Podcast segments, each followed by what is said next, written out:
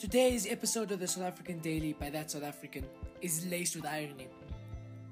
Former allies within the ANC and the Guptas, to the DA, to South Africa and Russia, almost turning on each other. And the captain of Brexit seeking allies and investments in the same countries she refused migrants from. All this and more on the South African Daily by That South African today. Today, at the Commission of Inquiry into State Capture, also known as the Zondo Commission, former ANC MP and could have been Gupta ally, Vytjie Mentor, described in detail her encounters with the Gupta brothers at the infamous Saxonwold residence. So precise was this detail that she even recounted what food she ate and what type of material was used in the staircases. This, of course, is all inconsequential, but perhaps the largest expose that is already known to the public but now publicly admitted was of how the Gupta brothers, Atul in particular, offered her a cabinet post. She too recounted how former President Jacob Zuma at the time was not bothered with the fact that a private individual had just offered someone a government position, but rather his excitement at her getting a job back. How ironic it is that where the Guptas thought they would find, find an ally, have now really just made an enemy.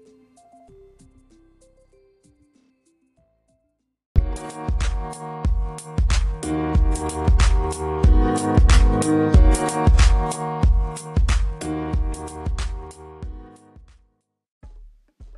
power struggles in the Nelson Mandela Bay Metro have played out as a microcosm of what has been occurring in South Africa's national parliament.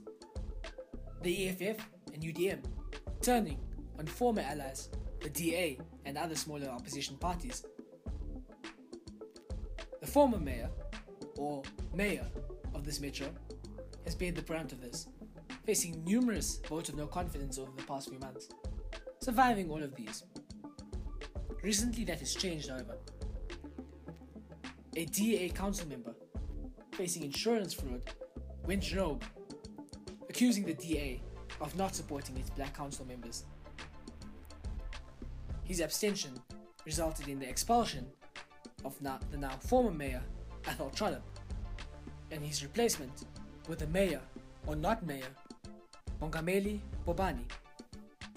The reason I'm saying mayor, former mayor, and not mayor is due to the fact that the DA has disputed these results, saying that the council member who abstained and resulted in Athol Trollip's expulsion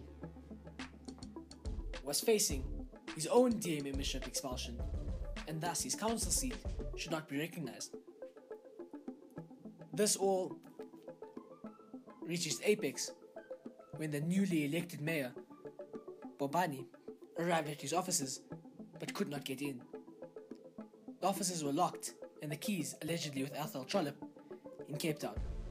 And while I do agree with the DA's decision to perhaps challenge this, it is not right for them to lock out a new mayor. Rather let the process play, play out and test the limits of our democracy. But how ironic it is that the DA's own members now turn on it.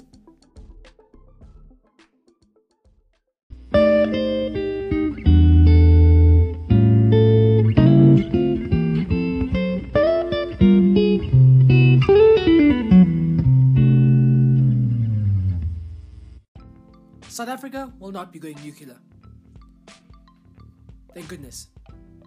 We do not have the capital or budget to do so. At least, not anytime soon.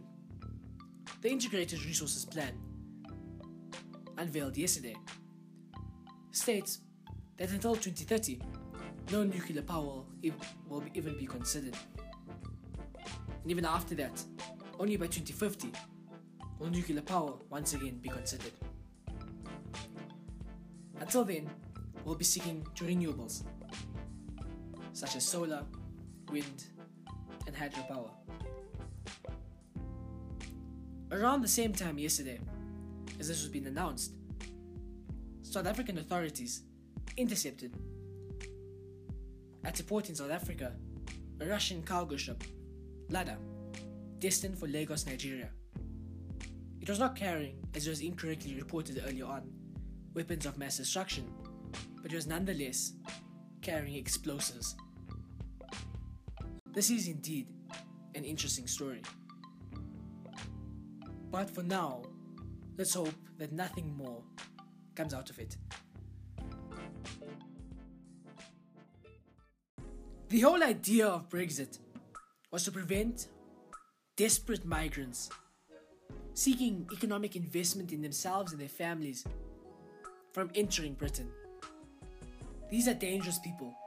We do not need the economic burden on our society, or so went the Brexit narrative.